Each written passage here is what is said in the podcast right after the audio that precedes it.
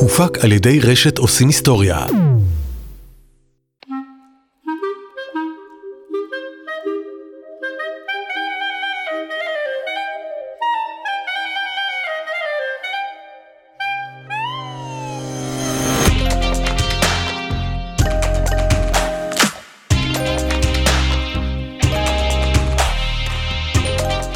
יוצאים בשאלה, הפודקאסט של עמותת הלל. שלום לכם, אתם מאזינים לפרק של יוצאים בשאלה, הפודקאסט של עמותת הלל. היום התארחו כאן שתי נשים מדהימות, כל אחת מהן עם סיפור אחר, יוצא דופן, על המעבר הלא פשוט מן העולם החרדי לעולם הגדול. בעולם החרדי ההבדלים בין נשים ובין גברים הוא עצום, ואפילו משמעותי. זה בולט בכל תחום כמעט, בחינוך, בתרבות וגם בהשכלה. נשים רבות נשמרות מכל מידע על העולם החילוני, ובעצם הן נמצאות במעין בועה. לכן, זו לא הפתעה גדולה לגלות שפחות נשים נוטות לעזוב את העולם החרדי. אבל בשנים האחרונות חל שינוי משמעותי. מספר היוצאות בשאלה נמצא בעלייה מתמדת. אז החלטנו להקדיש פרק שלם רק לנושא הזה, של נשים שיוצאות בשאלה ויוצאות להתמודד עם הקשיים של העולם מחדש. מיד נפגיש אתכם עם עדי ועם מושקה, שתי נשים מיוחדות, אמיצות וחזקות, שסיפור חייהן יכבוש גם אתכם. עדי שניר, שלום. אהלן. מושקה קורקוס, שלום. היי. גבירותיי, ברוכות הבאות. עדי, בואי נדבר קצת על התהליך שעברת לפני כמה שנים, הרבה שנים. מתי עזבתי פיזית? מתי? עזבתי ב-96. 96, זה הרבה שנים. 24, כן, אבל מי ממש. סופר? מאיפה את באה? מירושלים. ואיפה גדלת? גאולה מאה שערים, חסידות ארלוי, בשפת אם שלי יידיש, למרות שבעוונותיי אני לא קולחת ביידיש, אני מבינה מצוין. אני מדברת אבל קצת. כל החבילה. כל החבילה, לגמרי. אני, אנחנו 13 ילדים, אני ה-12 מתוך ה-13. וואו. אז גדלת עמוק בתוך העולם החרדי. עמוק מאוד. ואז מה קורה? מתי, קודם כל, מתי את מתחילה לחשוב שמשהו משתנה? יש נקודה ראשונה שאני זוכרת שמשהו קרה, ואחר כך זה פשוט היה תוצאה של הדבר הזה. התגלגל לאורך השני, התפתח עם הגיל. אה, היינו הולכים עם אבא שלי כל שבת לכותל, ותמיד היינו הולכים מהשערים ולכותל. כיכר השבת מהשערים ולכותל, ושבת אחת אחותי ילדה, ובמקום להמשיך ישר למאה שערים ולכותל, פנינו ימינה לשטראוס, ביקרנו את אחותי בביקור חולים, ואז תתה אמר שאין טעם לחזור דרך מאה שעורים, נלך דרך מקום חדש. ואני בת חמש וחצי, אני נותנת לתתה יד, ואנחנו הולכים לאט, בקצב של תתה. פתאום אני רואה בן אדם מוציא מפתחות, פותח את האוטו, מתיישב, מתניע ונוסע. ואני בהלם, אני פשוט מתחילה לצעוק לאבא שלי, תתה, תתה גבעל, תתה ויזוי. אבא, איך הוא לא מת?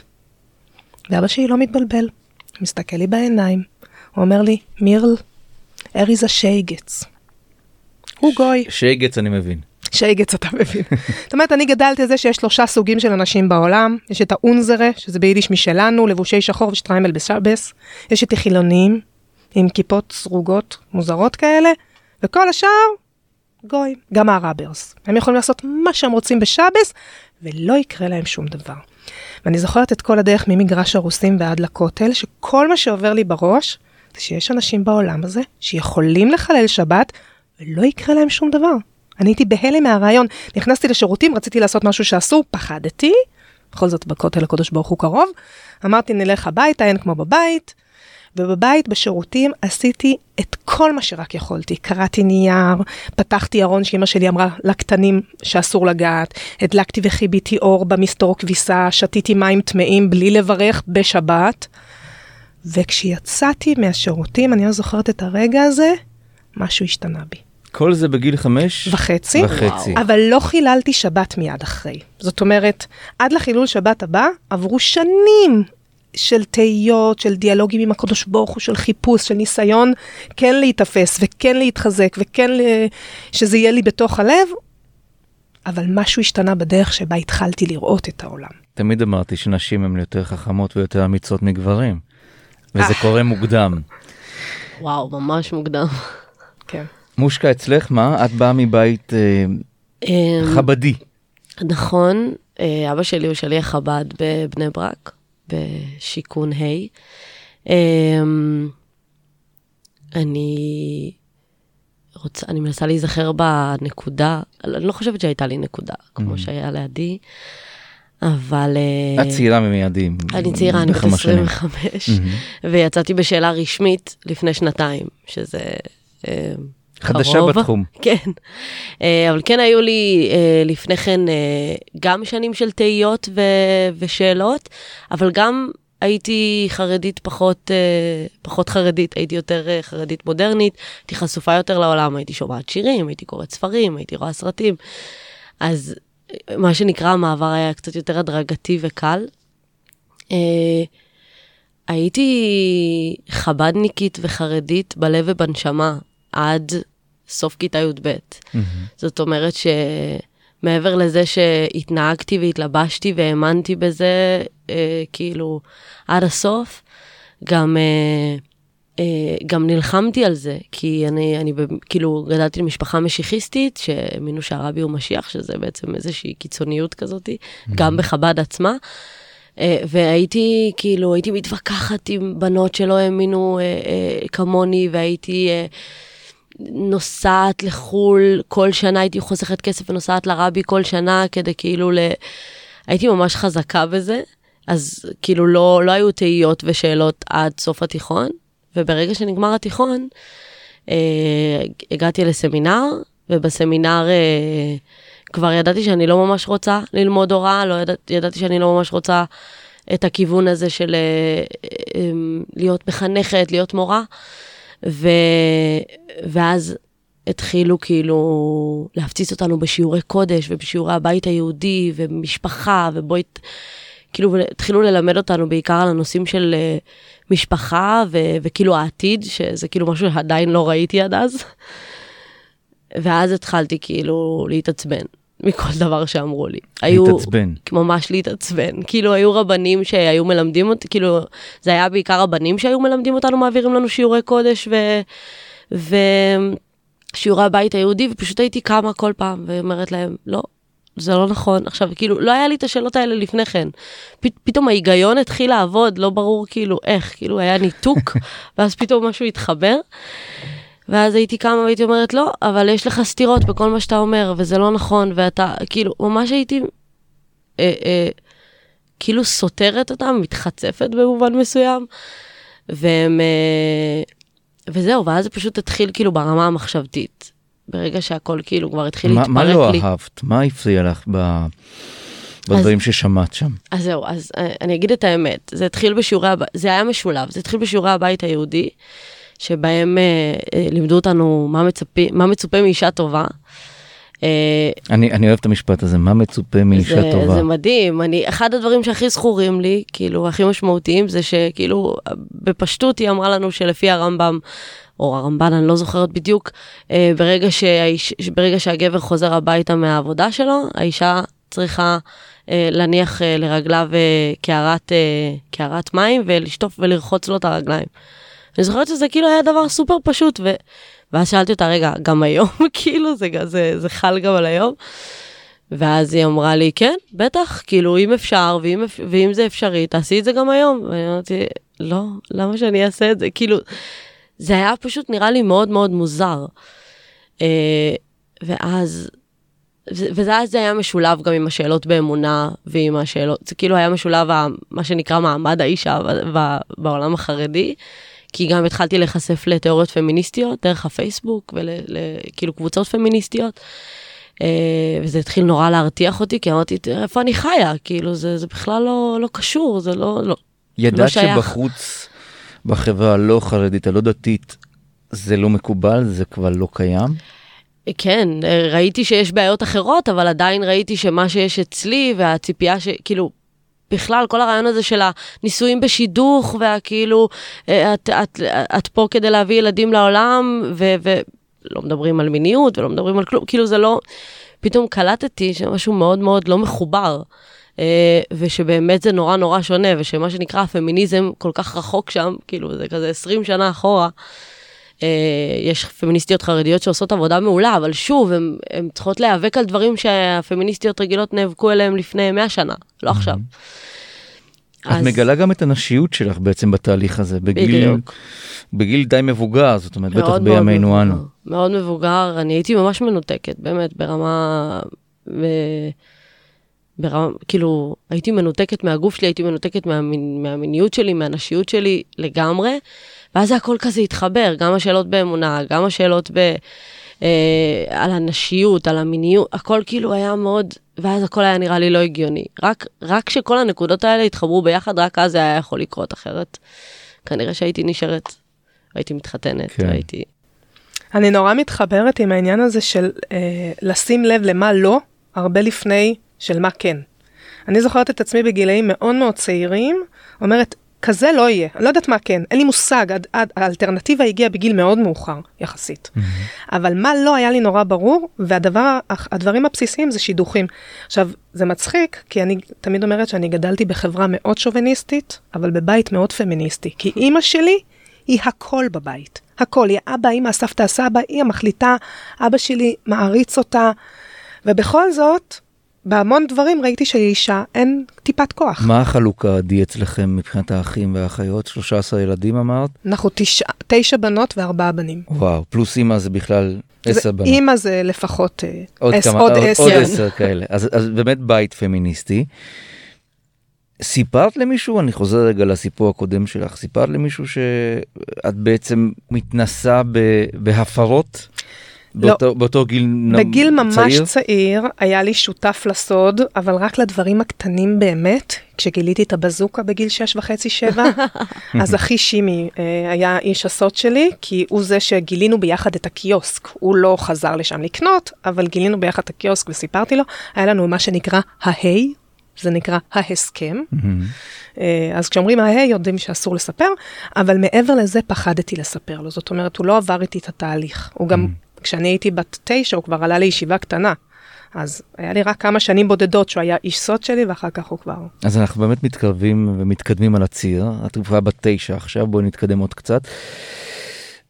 בתחקיר, השם אביב גפן עלה. מעניין איך. איך באמת?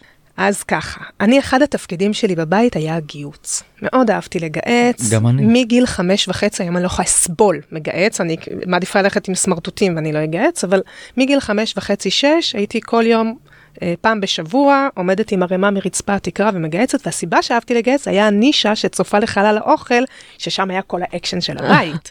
אז הייתי אוהבת לגהץ ולהקשיב. ויום אחד אמא שלי חוזרת הביתה ואומרת לי, מירל, קניתי לך מתנה.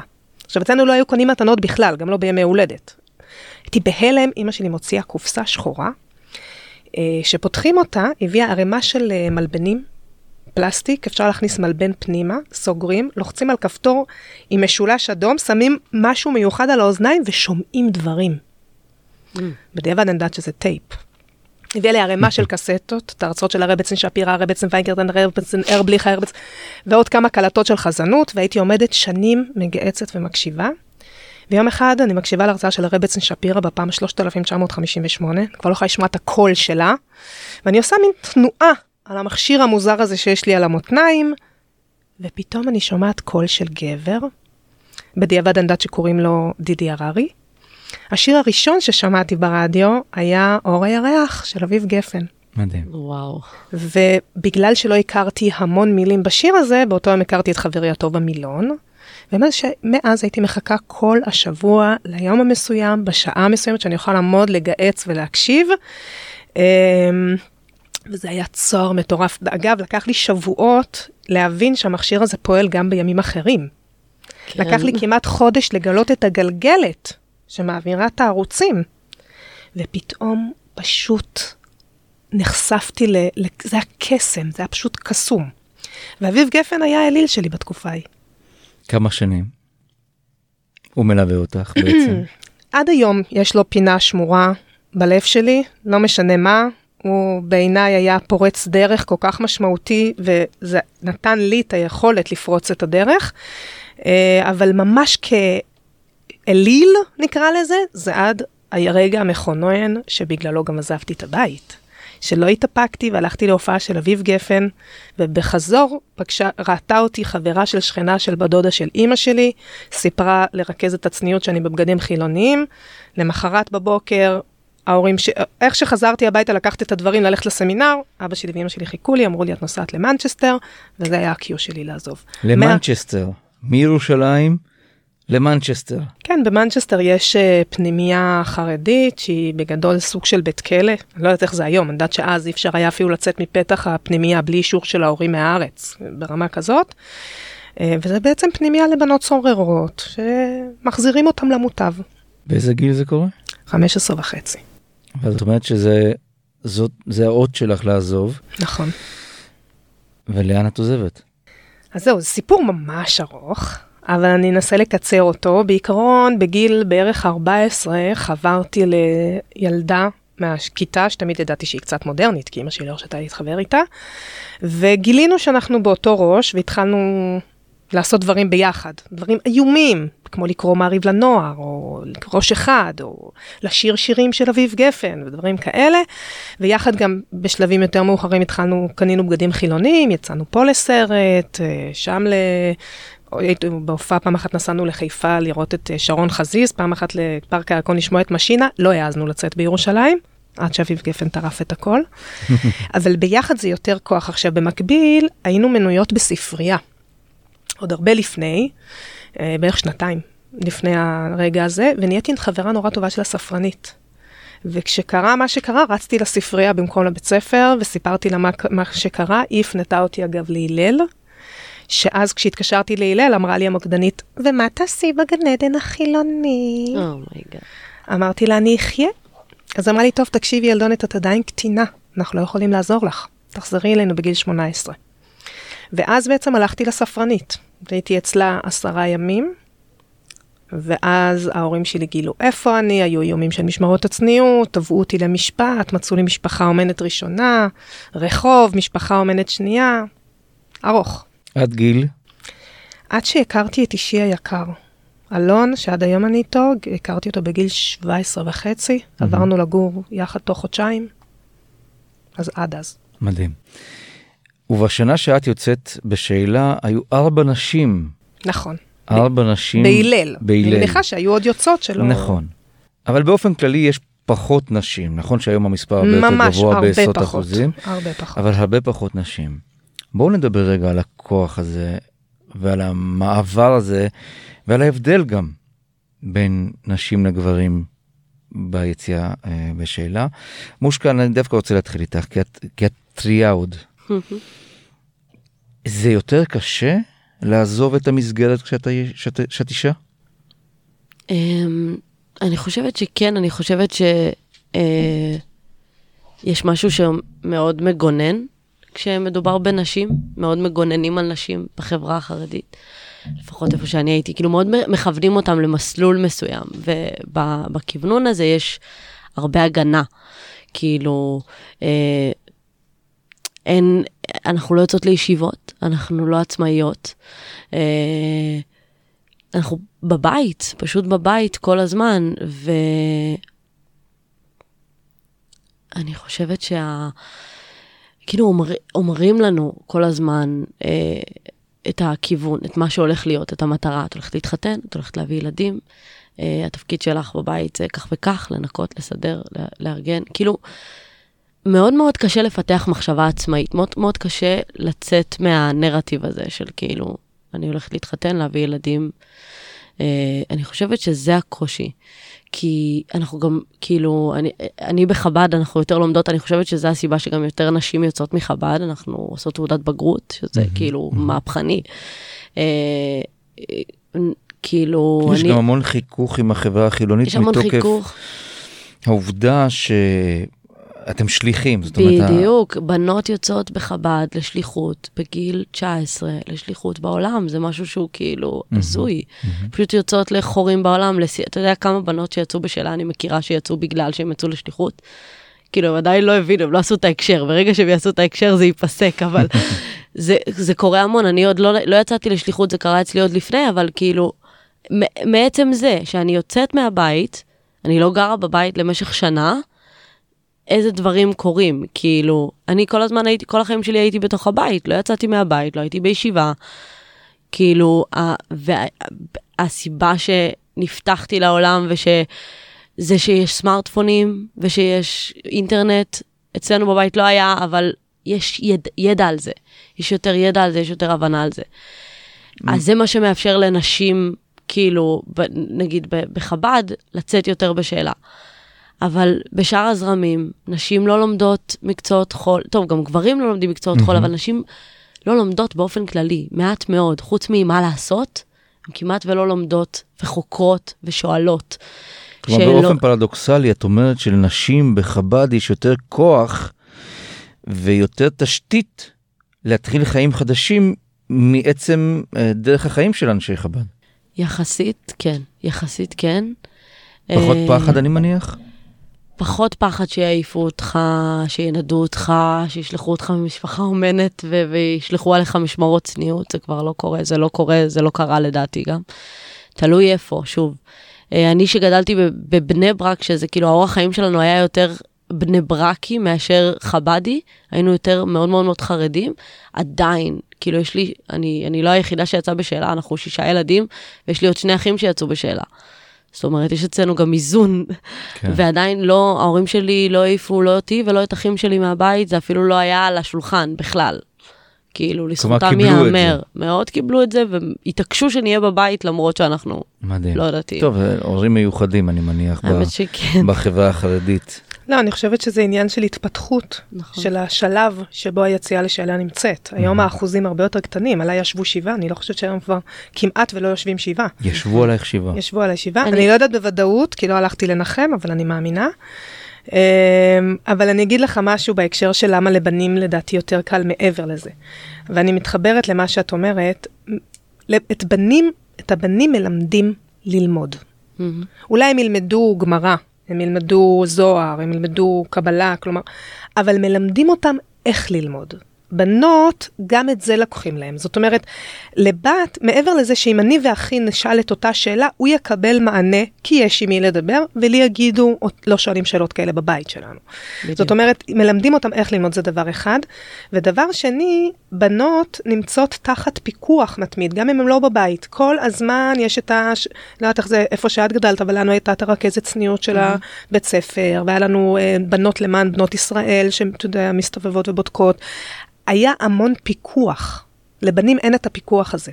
זאת אומרת, לבן הרבה יותר קל להגיד אני נוסע לישיבה ולנסוע במקום זה לתל אביב, לצורך העניין. כן, וזה נכון שזה גם פיקוח על צניעות, שזה כאילו כזה סוג של תירוץ, זה בעצם פיקוח על הכל, אבל הצניעות היא כזאת זאת שבאה לדגש, גם לנו הייתה רכזת צניעות, גם לנו הייתה אה, מפקחת כאילו בבית ספר שבדקה שאנחנו, בעיקר על עניינים של צניעות, אבל שוב, גם אם את כאילו לא עשית משהו בסדר, גם את זה כאילו, גם על זה שילמת מחיר.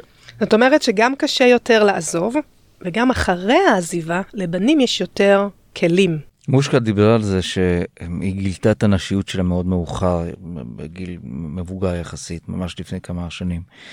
עד כמה יש לנשיות תפקיד או חלק ב- בתהליך הזה ש... שעברת, עדי? אה, אני דווקא מגיל מאוד צעיר הפריע לי שאני לא בן. רציתי להיות בן, כי לבנים היה מותר אה, לשיר סביב השולחן, היה להם מותר להגיד וורט, שזה דבר תורה סביב השולחן, היה להם מותר בעצם הכל, ולנו כל הזמן היה אסור. אני הייתי שרה בשקט, אחרי שהיינו מגיפות את כל החלונות ואת כל התריסים, שחס וחלילה לא יעבור מישהו וישמע אותנו. אה, הנשיות בעצם אצלי, אני רואה את זה קצת כהתפתחות טבעית, זאת אומרת, זה לא משהו שהוליך אותי, אבל לא ידעתי שיש דבר כזה נשיות, זאת אומרת, ידעתי מה תפקיד האישה. בוא נגיד שאני ידעתי להעניק לפני שידעתי לשיר. התפקידים הנשיים היו לי נורא ברורים מגיל מאוד צעיר, כמו שהם היו רוצים שיהיו התפקידים הנשיים, אה, אבל אני מרגישה שההתפתחות מעבר לזה הייתה לי התפתחות יחסית נורמטיבית, כי בעצם אני עזבתי את הבית בגיל שמצד אחד הוא כאילו יותר קשה, כי זה יותר צעיר ויש עניין של חוקים ומשפחות אומנה ודברים כאלה, כי את לא בגיל בגיר.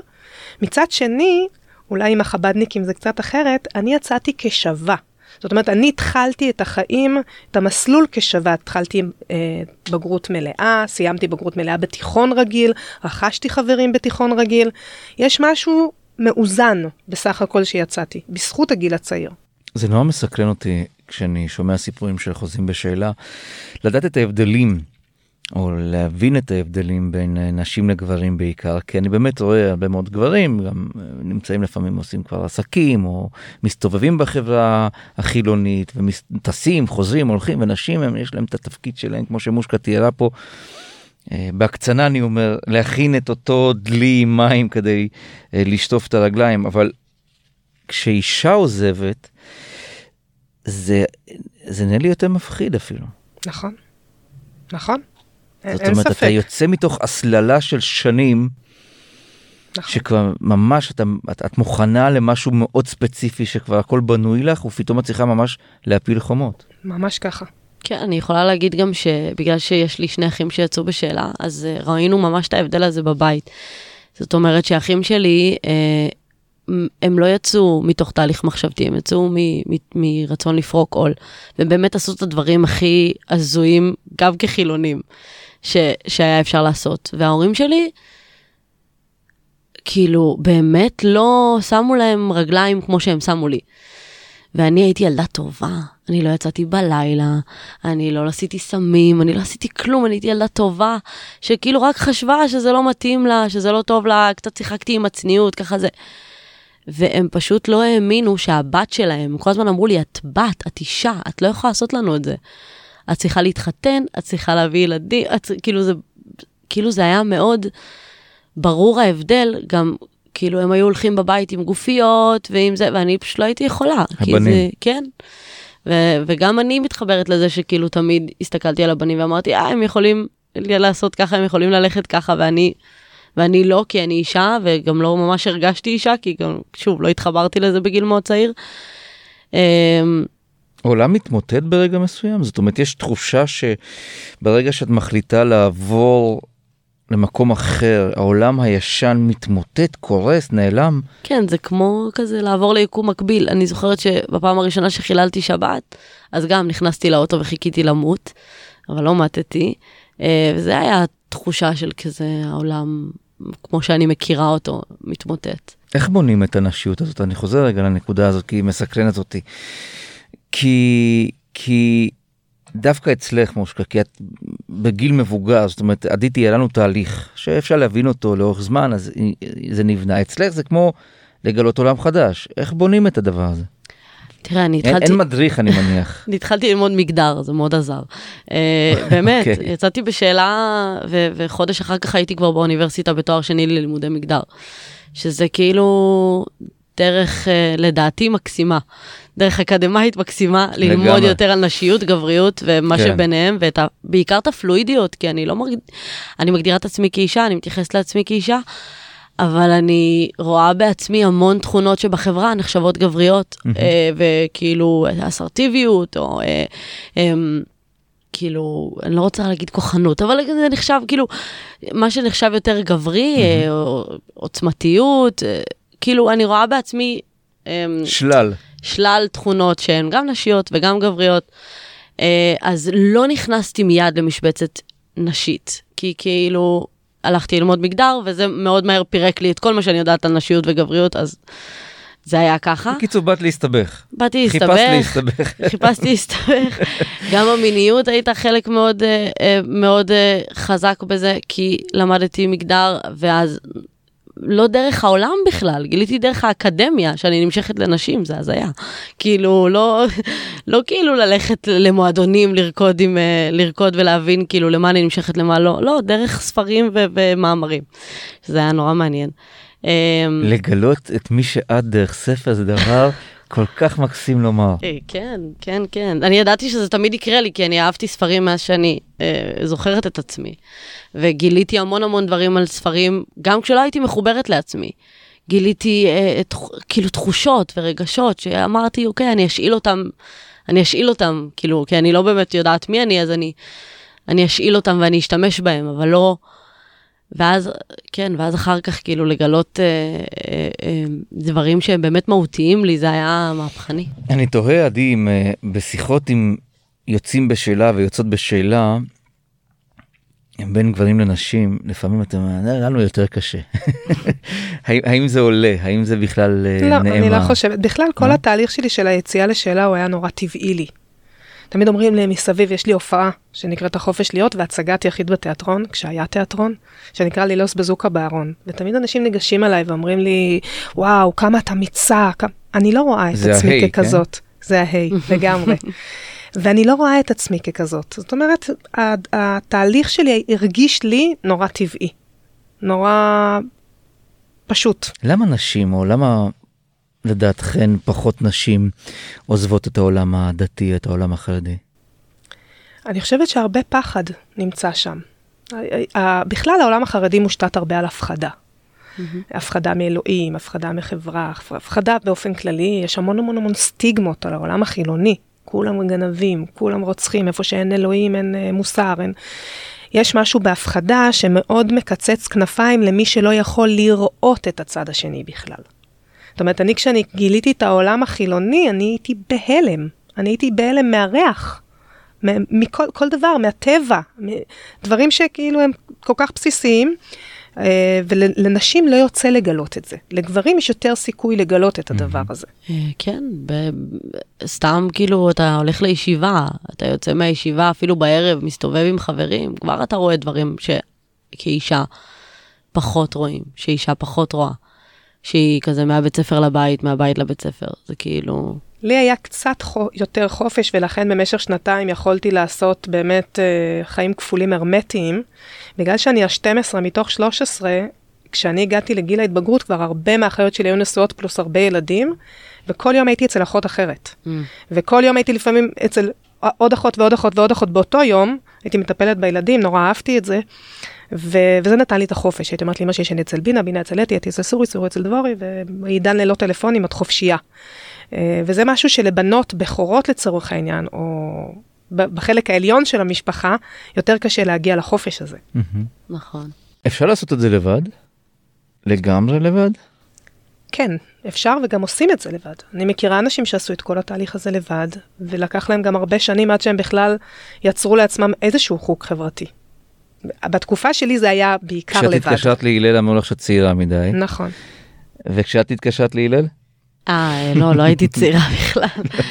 אה, זה מצחיק מאוד כי, אה, שוב, אחים שלי יצאו בשאלה, אבל לא ראיתי בהם כמודל לשום דבר, כי הרגשתי שהם עשו, אה, שהם פשוט, הרצון שלהם היה לפרוק עול, הם לא באמת עשו איזשהו תהליך מחשבתי, הרגשתי שהם הגיעו למקום בחיים שהם לא מרוצים מעצמם, לא רציתי להיות כמוהם. אז לא התייעצתי איתם, לא דיברתי איתם, פשוט הרגשתי שהם לא, היו, לא יכולו לעזור לי, וגם אם הם יוכלו לעזור לי, אני לא רוצה לקבל את העזרה שלהם.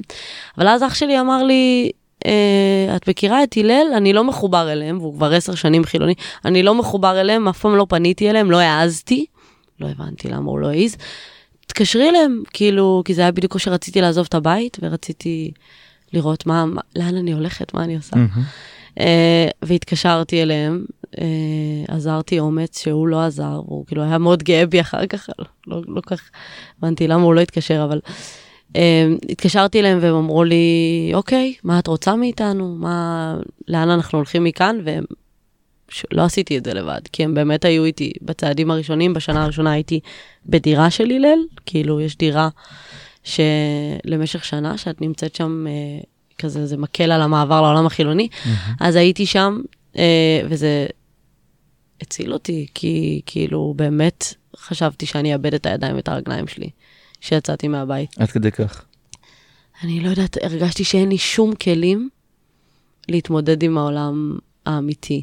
אני, אני לא חושבת שזה כבר קשור לדת, אני חושבת שההורים שלי היו מאוד, אה, אני לא יודעת אם הם עשו את זה בכוונה, אני לא חושבת שהם עשו את זה בכוונה, אבל הם היו פשוט, סירבו ללמד אותנו כל מה שקשור לעולם האמיתי. אה, לפתוח חשבון בנק, אה, זה, ואני גם, כאילו, לא, לא התעניינתי בזה, כי זה כאילו היה נראה לי כזה, התעניינתי בספרים. זה פשוט לא עניין אותי כל כך, כאילו, עכשיו להתחיל לבדוק איך אני מתמודדת עם, עם העולם כשעוד הייתי בבית אפילו. אז, אז לי ספציפית זה היה נורא נורא קשה, אני יודעת על חברות שלי שכאילו זה היה להם, זה היה להם יותר קל, כי ההורים שלהם לימדו אותם, כי זה היה כאילו אה, אה, משהו שעושים בבית, ספציפית לי זה היה מאוד קשה, אז הלל ממש נתנו לי יד ועזרו לי ב, בזמן הזה. מדהים. אני חושבת שהיופי בלעזוב בגיל הצעיר, בשיא גיל ההתבגרות, שאין את הפחד. אין את הפחד מהעתיד, אין את הפחד מלצאת וש- ושלא יהיה לך ידיים ורגליים, אז תמצא ידיים ורגליים. יש משהו בגיל הזה שהוא כל כך אה, נחוש ובלי פחד, שזה פשוט מנע את כל התהיות, מה יקרה כשאני אעזוב. אני אעזוב, נראה. נשארת בקשר עדי עם מישהו במשפחה?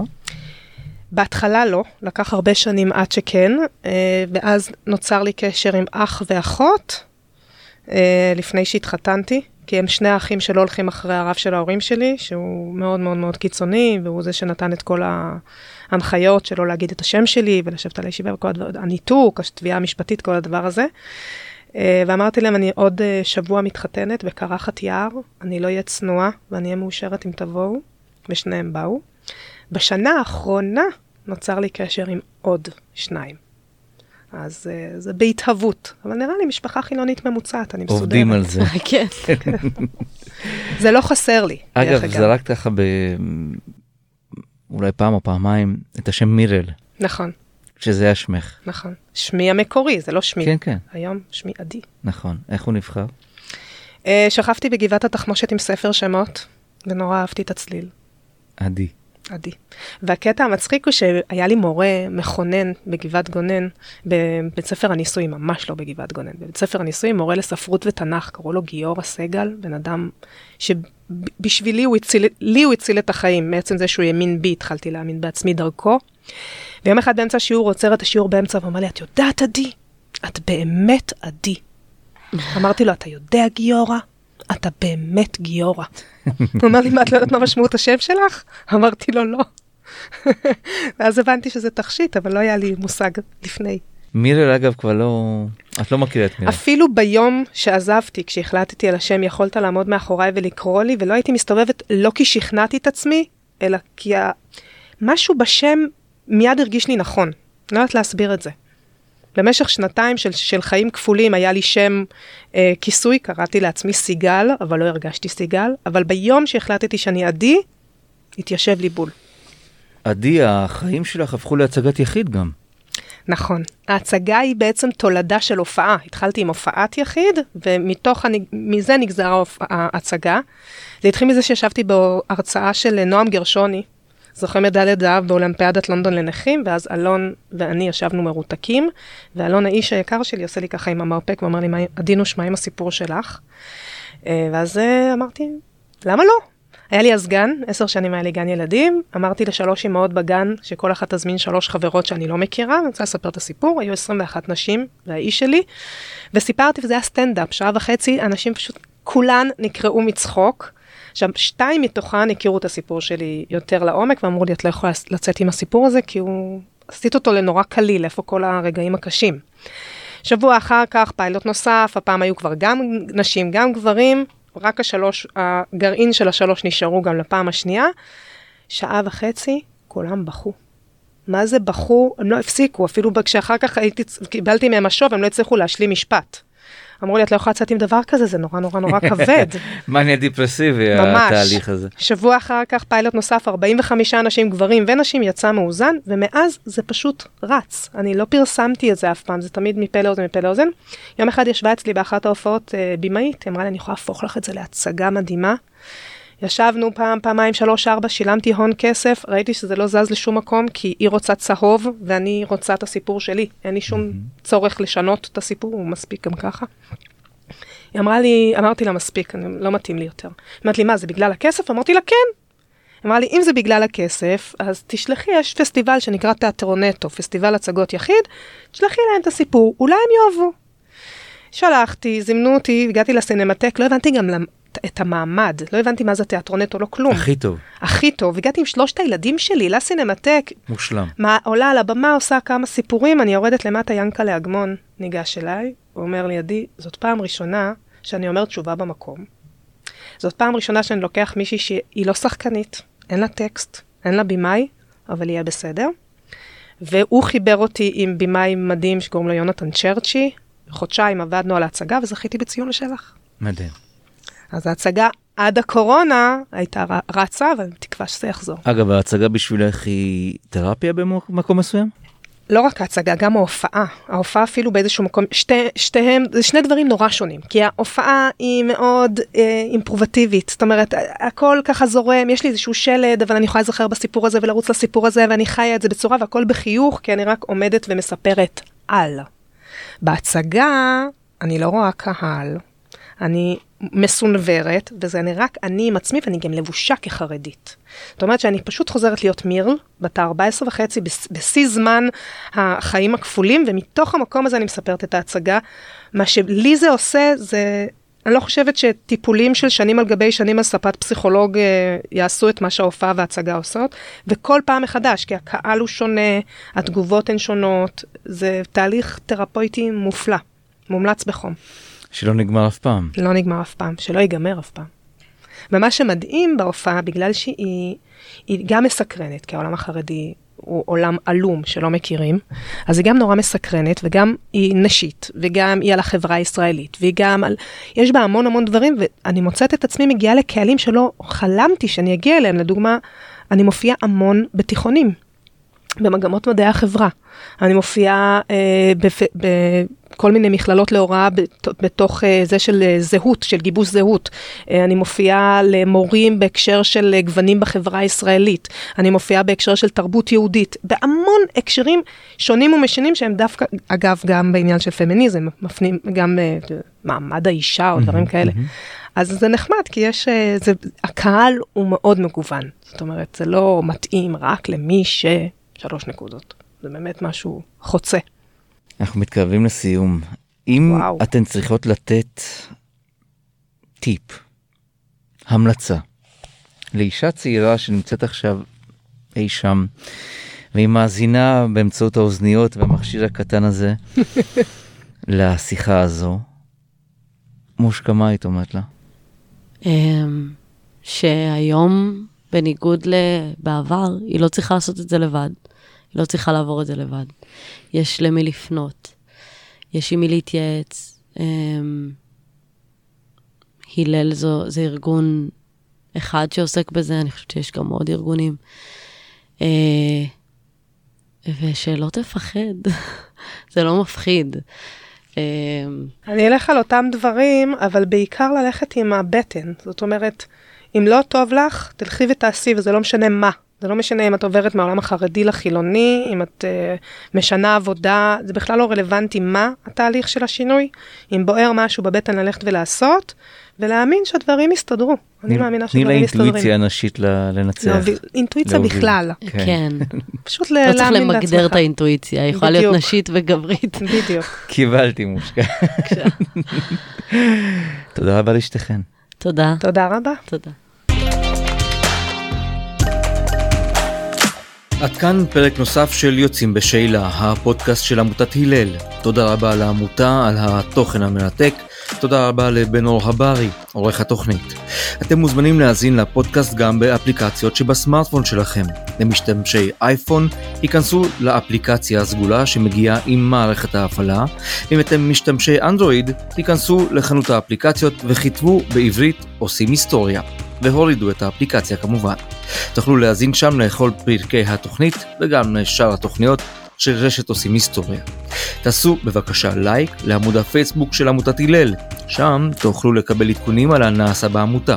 אפשר לפנות לעמותה דרך האתר החדש בכתובת הלל.org.il או דרך מספר הטלפון 03 510 1401. אני הייתי עטילה שומפלבי, להתראות בפרק הבא. הופק על ידי רשת עושים היסטוריה.